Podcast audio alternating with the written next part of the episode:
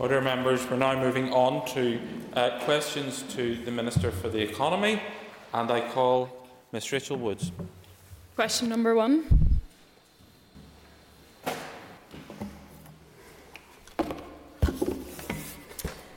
Thank you, Mister Principal Deputy Speaker, and uh, thank you to the member uh, for her question.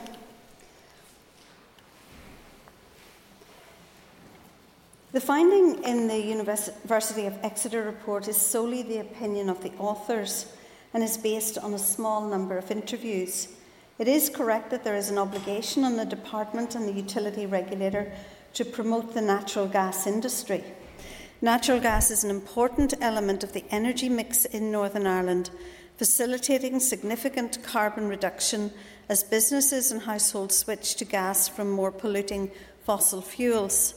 To date, over two hundred eighty-five thousand consumers have connected to gas, but with two-thirds of households here still using oil as their main source of heating, further gas connections can contribute greatly towards reducing carbon emissions in Northern Ireland on a continuing basis.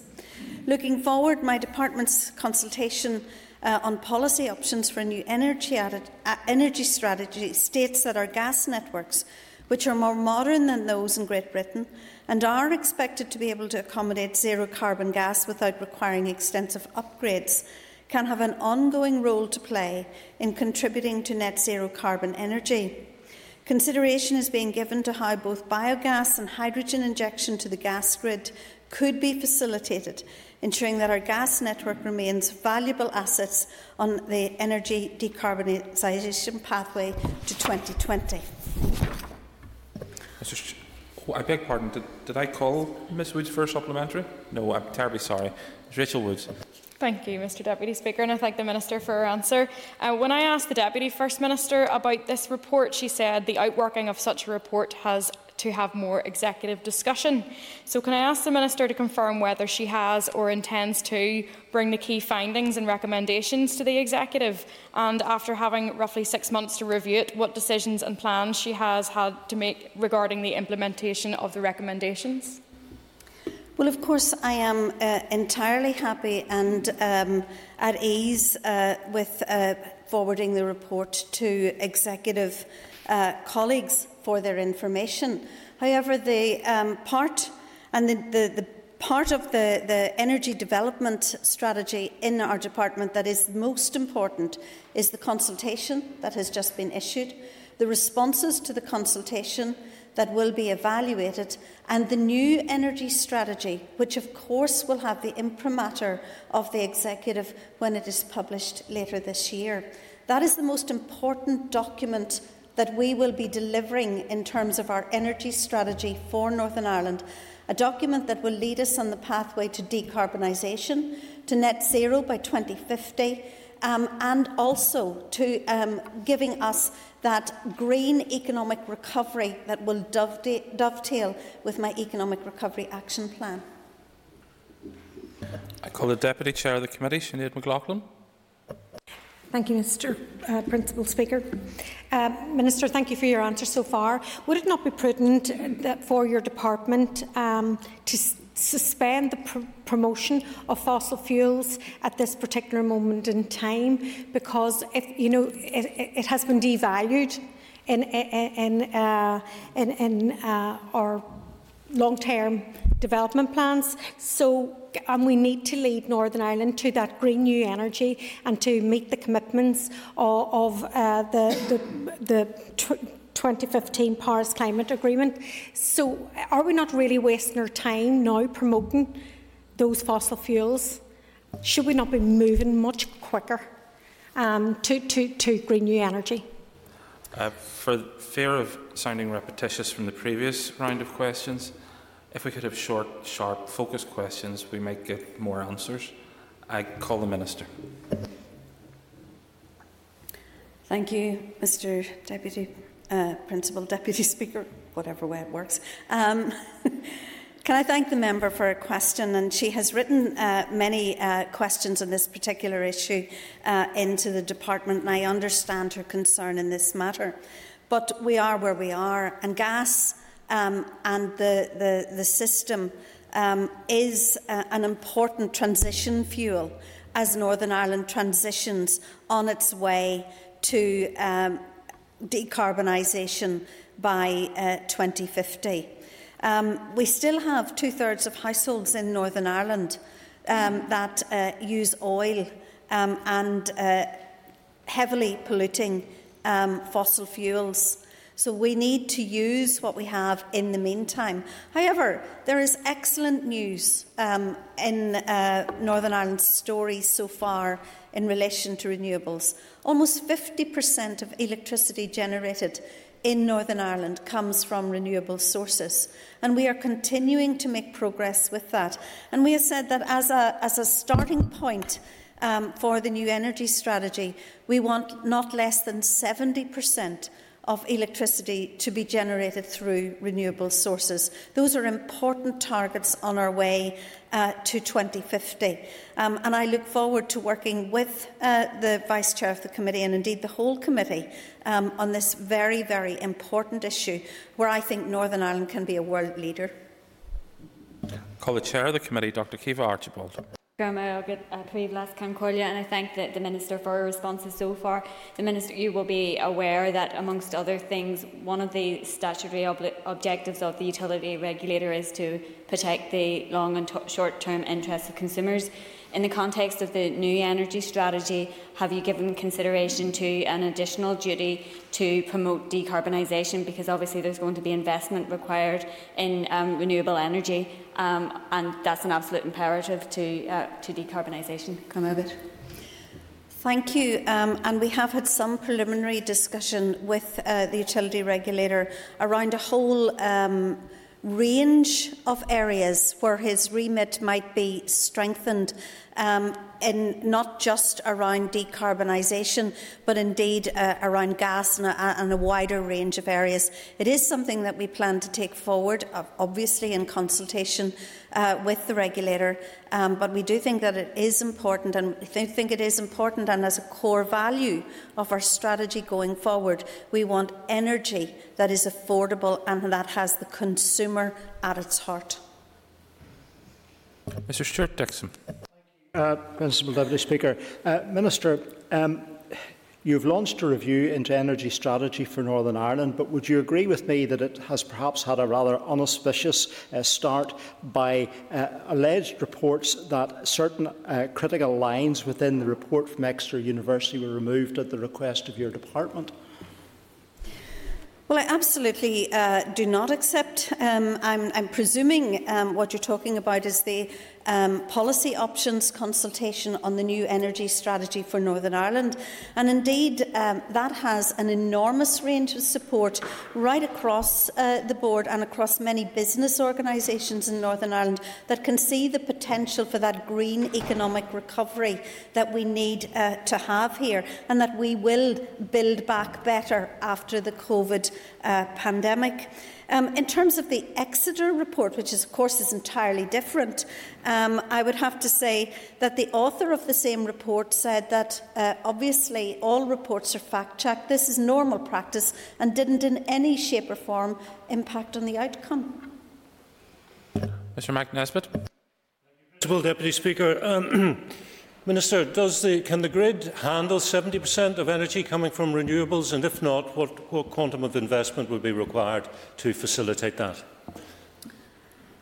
Can I uh, again thank the member uh, for his uh, question. He poses a very important um, question, and one which Sony uh, themselves talked about in their recent uh, Uh, paper that they have published. And of course we do need and will need to upgrade uh, the grid and to ensure that the grid is fit for purpose. We also need to ensure that uh, the generation and the sale and the distribution of electricity in Northern Ireland is done for the benefit of Northern Ireland consumers. Mister Pat Sheehan. Good. Cast the door. Question two, please.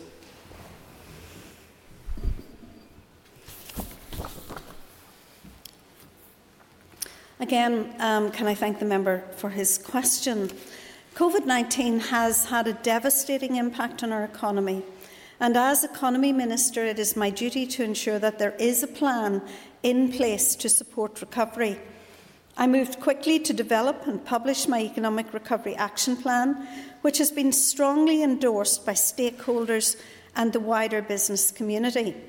The member will be aware that the Finance Minister recently announced the allocation of two hundred eighty-six million pounds to fully fund my Economic Recovery Action Plan.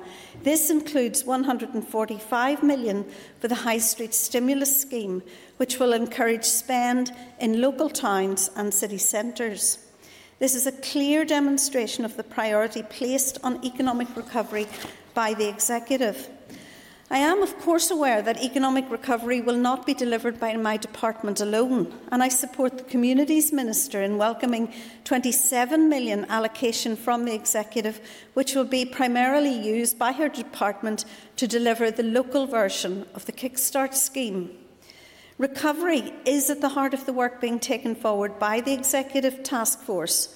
As part of this work, departments have been asked to consider the actions needed to drive the recovery process forward.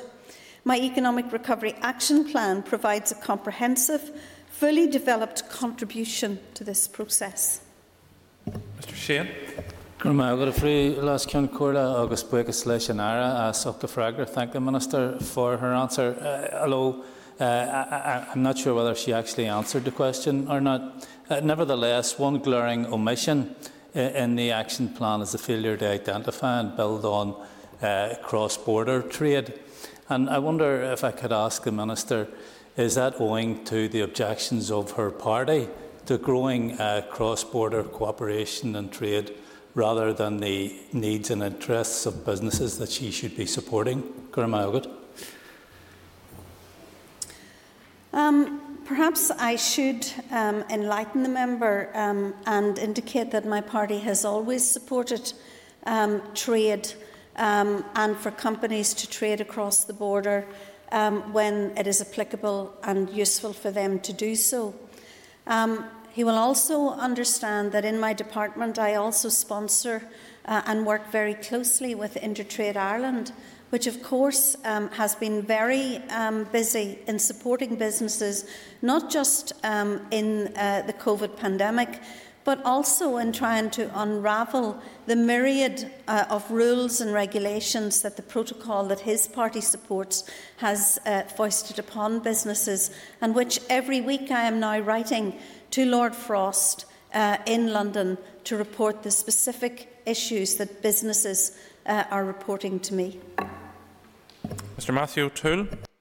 Thank you. Um, and just in relation to the protocol, uh, Minister, uh, the protocol, while certainly imperfect, offers us opportunity, as Invest N I, your own agency, says, to be at the gateway of two markets. It offers us a unique competitive advantage, and while imperfect, and we didn't want it in the first place, we didn't want Brexit, it offers us some opportunity. Would you agree with me that images of riots on the streets, Uh, our cities um, being uh, subject to petrol bombing and rioting is deterring inward investors, investors who are looking again at this society because of our unique position vis-à-vis the protocol? We've heard from specific investors who've been deterred from investing. Would she agree with me that political stability is necessary Question. to attract investment, and the protocol is part of that? Would she call for political stability in order to generate investment? Thank you.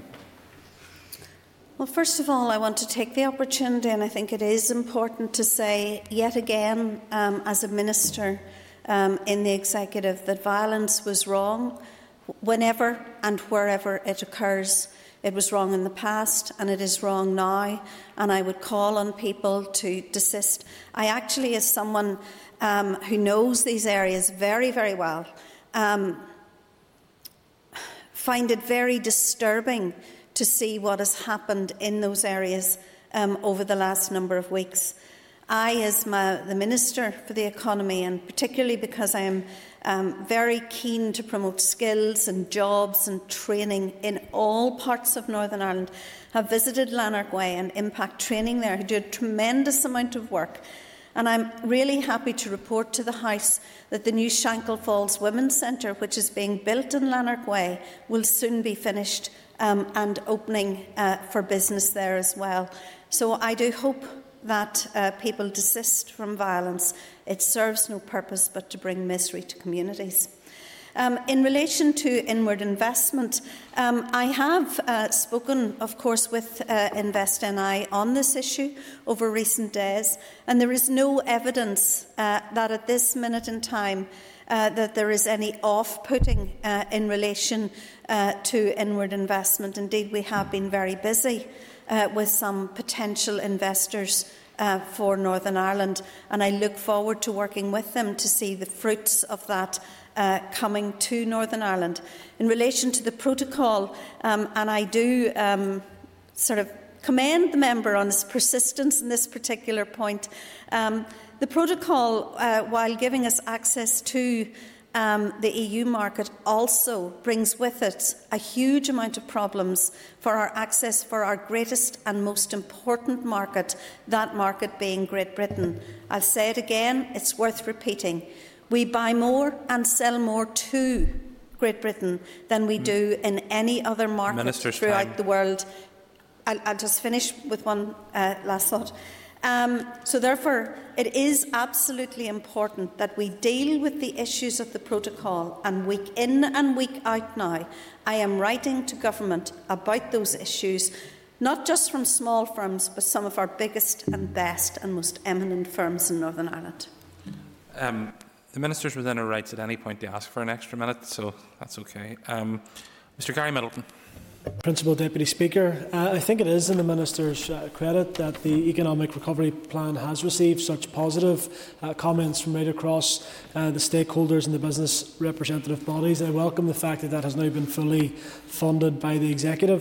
Uh, does the Minister agree with me that alongside that Economic Recovery Plan, it is important uh, that we now see a reopening of our, of our economy and that we provide clear dates for our businesses to reopen in a safe manner? Yes, can I uh, thank the member for his question, which is not just topical but absolutely of paramount importance this week. Um, the Economic Recovery Plan on its own is not uh, of great use unless we have an open and functioning economy.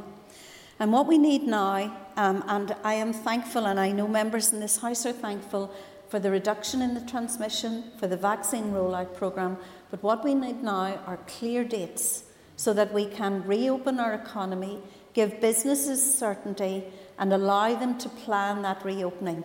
That will then allow us to uh, go forward with the actions in the Economic Recovery Plan, which are designed to help us to rebuild and recover after the damage of COVID. Mr Andrew Muir.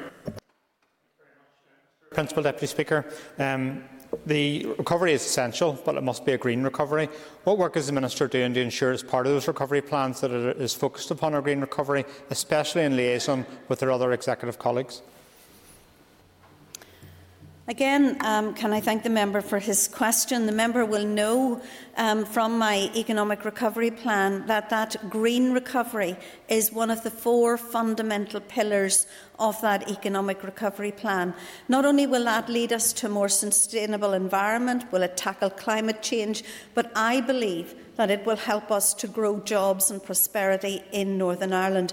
We are already um, doing uh, some of those things, um, and there are many new uh, and exciting developments in research and innovation projects, such as Artemis, which will uh, bring to fruition that really uh, ambitious green recovery um, programme uh, that Northern Ireland needs and seeks. Doctor Steve Aiken. Uh, Three, please.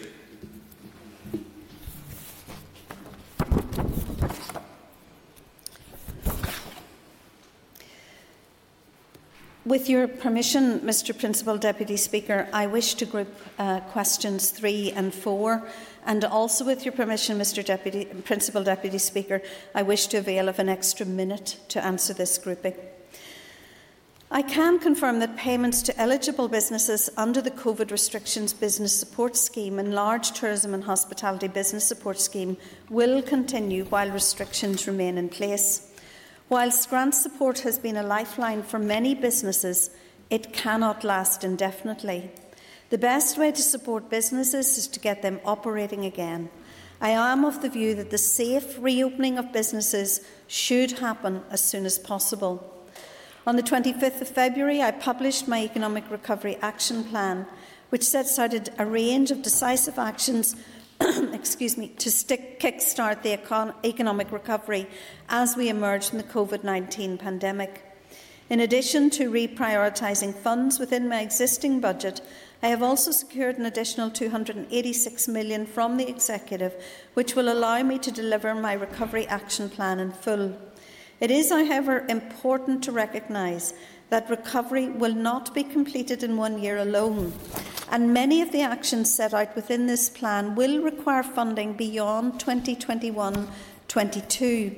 The action plan includes the High Street Stimulus Scheme, which officials are developing in order to provide a much welcome boost to the local economy.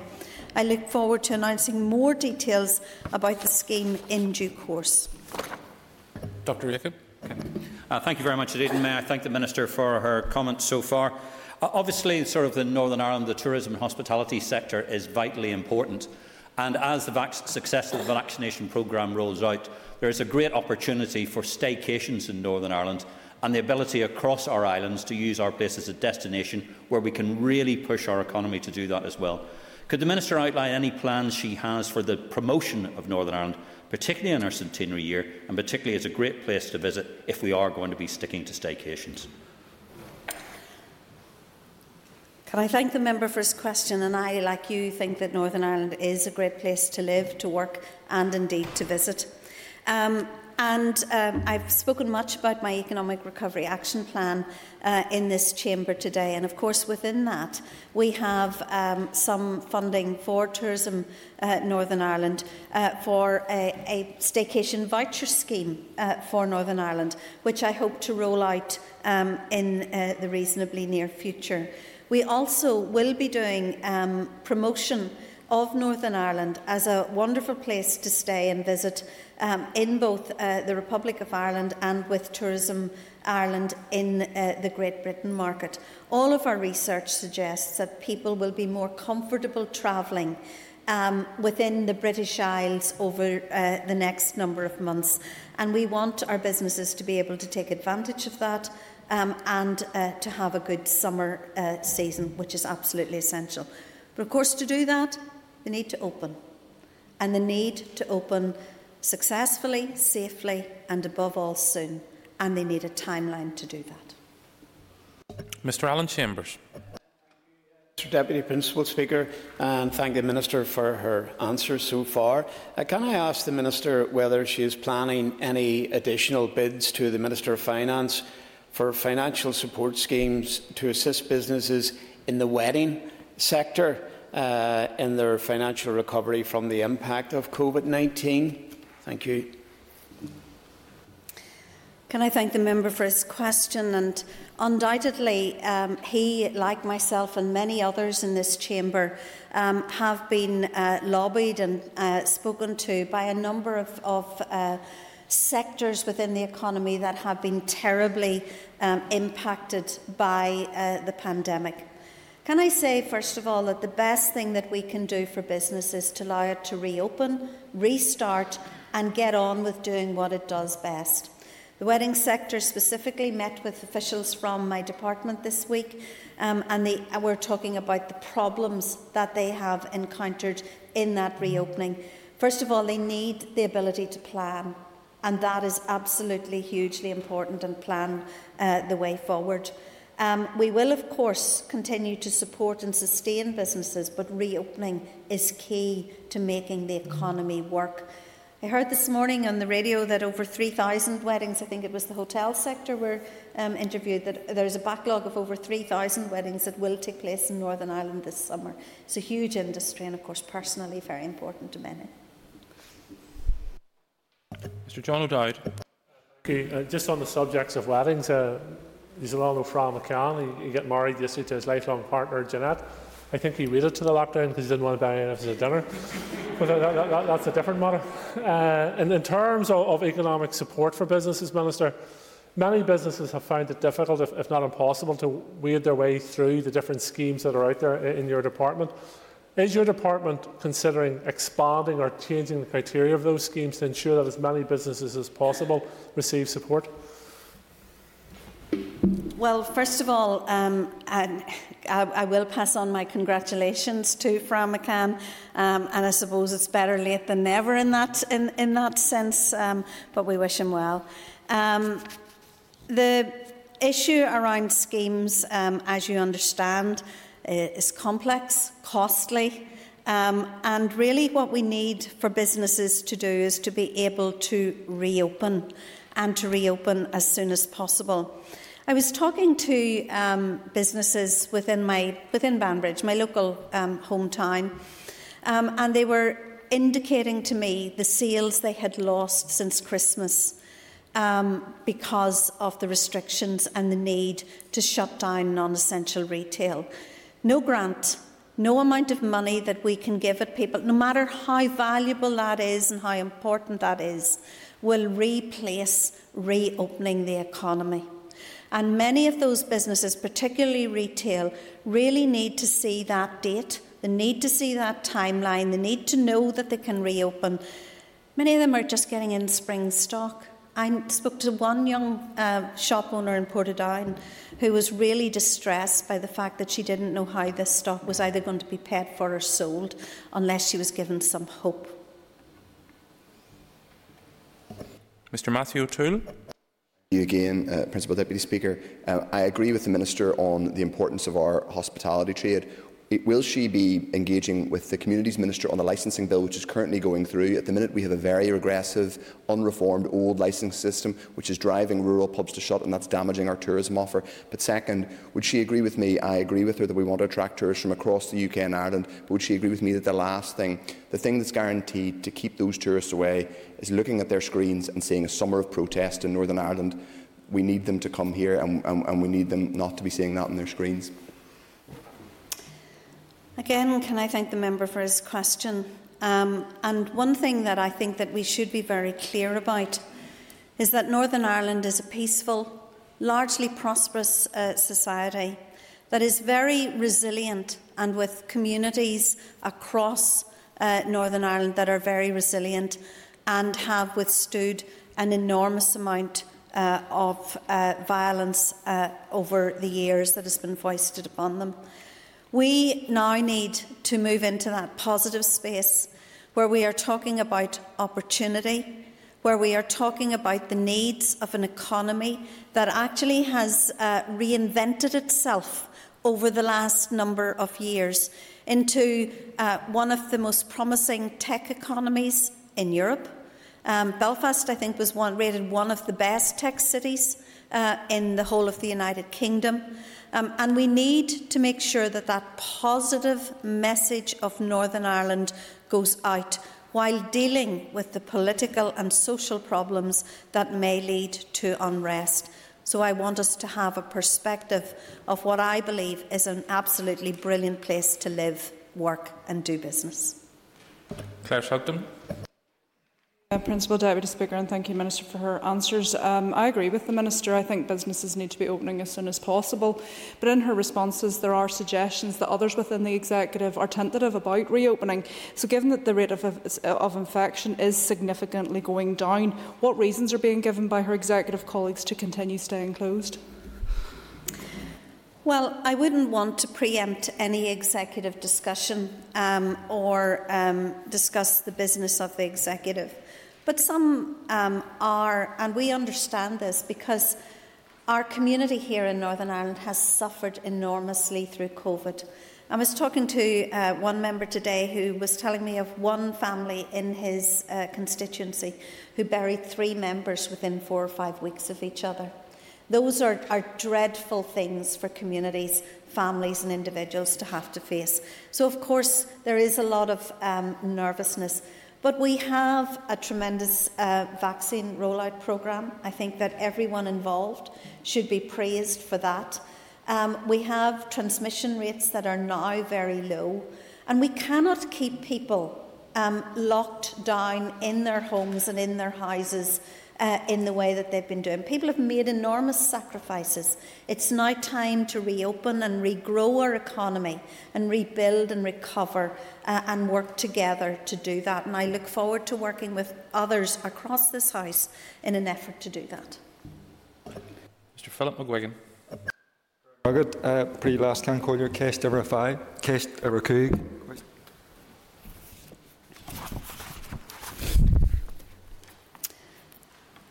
Again, can I thank the member uh, for his questions. I have not had any discussions with the Minister for Further and Higher Education, Research, Innovation and Science uh, in relation to North-South student rem- uh, mobility.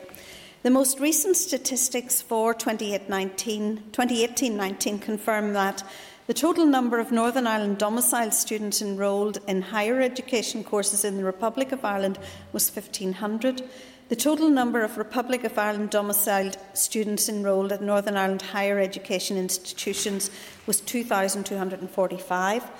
The total number of Republic of Ireland domiciled students enrolled at higher education institutions in Great Britain was seven thousand three hundred seventy-five, and the total number of Northern Ireland domiciled students enrolled on higher education courses in Great Britain, including undergraduate and postgraduate, was seventeen thousand four hundred twenty-five.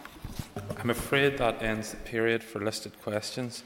Um, we now have to move on to topical questions, and before I call the first member on the list for topical questions, can I congratulate him on his recent uh, nuptials, and if we could bring onto the screen the member from West Belfast, Mister Fran McCann.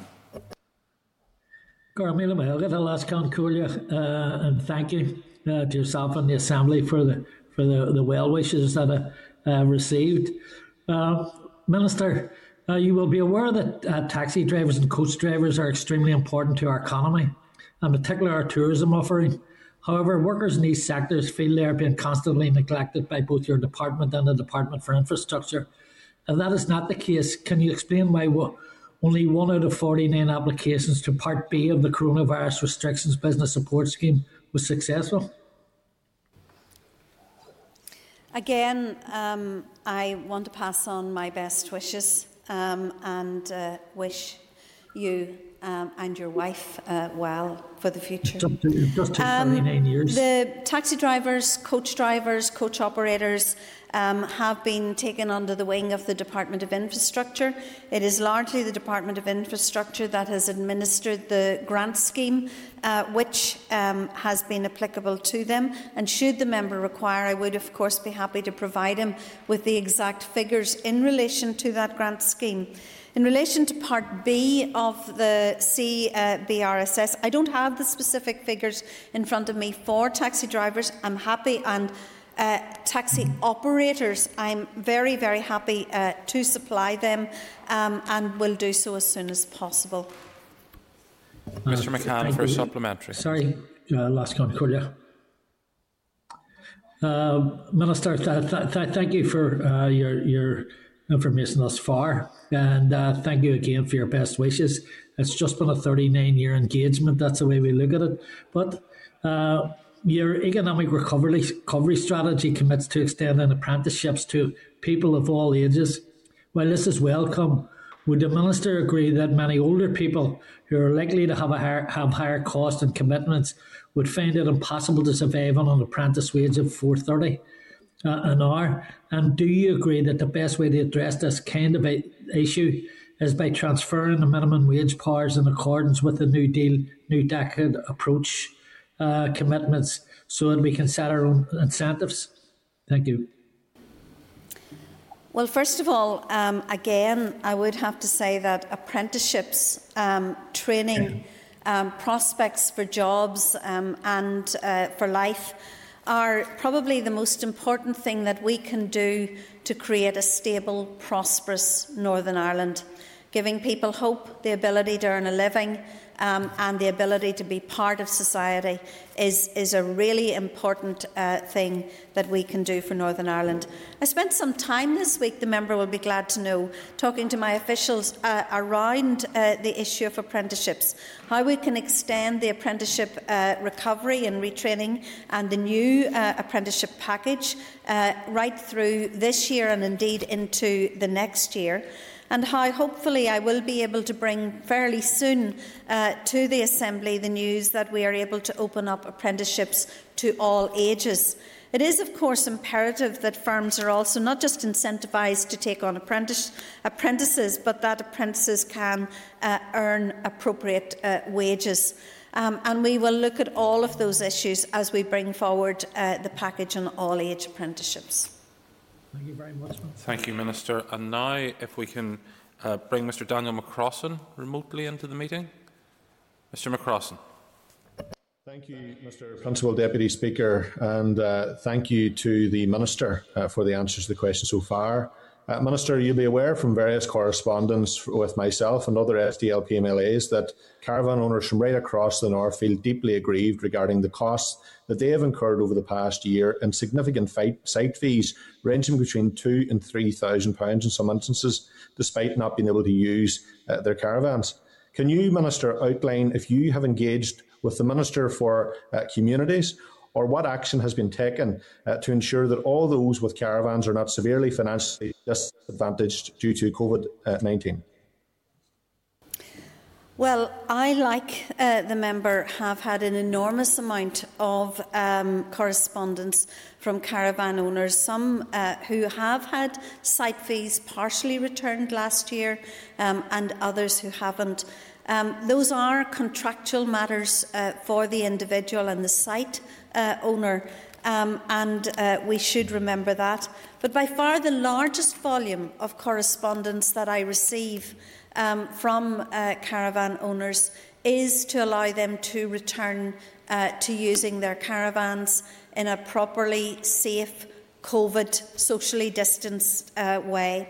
I hope that we will be able to give them Uh, some further information on that um, in the very uh, near future, and I know that many caravan owners that uh, correspond with me will be very glad to hear that. Mr McCrossan, for a supplementary. Thank the Minister for uh, her answer and for recognising uh, that there is a, a, an issue here. Uh, and Minister, I do understand that there is a contractual arrangement between caravan park owners and caravan owners, but there also is responsibility in this House to ensure sufficient regulation to ensure that those caravan owners are protected and not abused. In some instances, there has been very few who have received uh, discounts at all, given that the caravan park owners have received government intervention. Does the Minister believe that there should be government intervention uh, for those caravan park uh, uh, caravan owners who have had to pay out thousands without accessing uh, their uh, mobile homes? Well, of course, as I've uh, said to the member, um, the contractual issue is one between the caravan owner and the site owner. Um, if uh, the the site owner is amenable, then I think that uh, it is reasonable to assume that if you're unable to use your caravan, that you should be able uh, to have a discount in relation to that. Um, I've received no notification that Miz Sinead Bradley will be joining us remotely, and she's not in her place, so we'll move then to Mr Justin McNulty. Minister, on the twenty-fifth of March, the Comptroller and Auditor General said at the Public Accounts Committee that your department were paying third-level institutions a ten percent fee to administer the five hundred pounds student grant that I'm happy to say the S D L P led the campaign for. Given that forty thousand students are eligible for that grant, can the Minister confirm that this is actually the case? The COVID disruption payment was uh, a unique opportunity to support students uh, here uh, who uh, attend uh, institutions within Northern Ireland. And of course, um, in order uh, for us to be able to give that payment out, which is unique, Um, we uh, had to ask the universities themselves to do that, since they would have access to the appropriate information uh, to make the payment. It is important that we acknowledge that universities um, would incur cost in relation to that, um, and that they are um, remunerated uh, in relation to it. Mr McNulty. Thank you for your answer so far, Minister. Minister, that means that two million pounds has been paid to universities to administer that fee. Do you not think that that money will be wiser spent on those students that you have excluded from that scheme, those students studying in Britain, those students studying down south, those students studying further afield? And can you advise when will those students be included in the scheme? Well, of course, the member is absolutely aware um, that uh, we did take advice um, on the remit uh, for students uh, studying in Great Britain or indeed students studying in the Republic of Ireland. We supported the students and the institutions that we publicly fund here in Northern Ireland. And of course, students who are in Great Britain, students who are in Northern Ireland will be able to claim uh, funding from the university that they attend. I think in Scotland, um, something like thirty million additional was made available for student hardship. I know that in England, just recently, an additional fifty million was made available for student hardship, and in Wales, something in the region of forty million was made available for student hardship. Miz Karen Mullen. Thank you, and thank the Minister for answers so far. Minister, I wanted to ask if there was an underspend in your department's ten point six million pounds allocation to the Wet Pubs support scheme, um, and if you would consider, or if you are going to consider supporting wet pubs going forward if trading is limited when they reopen. The Wet Pubs uh, scheme um, was based on the number of pubs that were identified as being within that category Um, by uh, the Finance Department and um, the, the, through the, the local rates um, schemes. So um, we were given the number from those uh, area from those schemes. Um, when uh, we actually apply our wrote to those uh, particular um, businesses, many of them had been able to open and declared that they had been open for part of the summer and therefore would not be eligible and would not meet the criteria of the scheme. I will be happy, of course, to write to the member with the exact figures in relation to um, the uptake of the scheme um, and uh, as to how that is worked out. But I do commend those who forthrightly said we were open during that period, even if only li- in a limited way. Um, and I think that that is uh, commendable and very, very important for us to recognise. Um, going forward, um, we really do want to see businesses to be open, to be viable, um, and to open safely. And as I've said many times in the last number of minutes in this House, we need to give those uh, businesses a date for reopening as soon as we possibly can. Miz Mullen. Thank the Minister for her answer in relation to that. Um, Minister, unfortunately there is a growing concern in dairy that you are less than enthusiastic around um, fulfilling the commitment for the Magee expansion that's a new decade, new approach. Therefore, could I ask you to provide an update on any engagements and work with the Ulster University in regarding the commitment um, and delivering on that expansion to ten thousand at the camp, ten thousand students at the campus? Yeah, can I thank the member, and I will write to you ex- very specifically with all of the details in relation uh, to my engagement uh, with Ulster University and indeed in relation to the Magee campus. Um, it is, of course, for the Department of Health to identify need, to do the business case, and we will, of course, administer that in relation to the medical school. Everything is progressing, as far as I'm aware, uh, on time uh, and in an appropriate way, and I haven't uh, been notified of any kind of bumps along the road. Just recently, Um, I uh, actually signed off uh, on the strategic outline business cases uh, for two projects uh, for the Magee, um, which are being delivered in relation uh, to the city deals. Both of these projects are worth in the region of fifty million pounds to the university and will substantially increase its ability and its research uh, base at, uh, that, uh, lo- at that location. But of course, Ulster University is also a three-campus university, um, and we would like to see their plan in relation to all of the campuses um, across the university sites. Miz Clare Shogden. Thank you, Principal Deputy Speaker. Uh, Minister, can she give us any indication uh, when F E colleges will return to face-to-face teaching in line with the schools that returned earlier this week? Yes, um, can I again thank the member? This is a really important issue for many um, F E uh, learners um, and for those associated uh, with the colleges. And I hope that after Thursday's executive there will be definite um, dates in, in, in the pipeline. Of course, F E colleges have been open um, throughout for those who needed to do practical subjects and um, had to um, uh, go in to do that, and some uh, and the rest was taught with remote learning.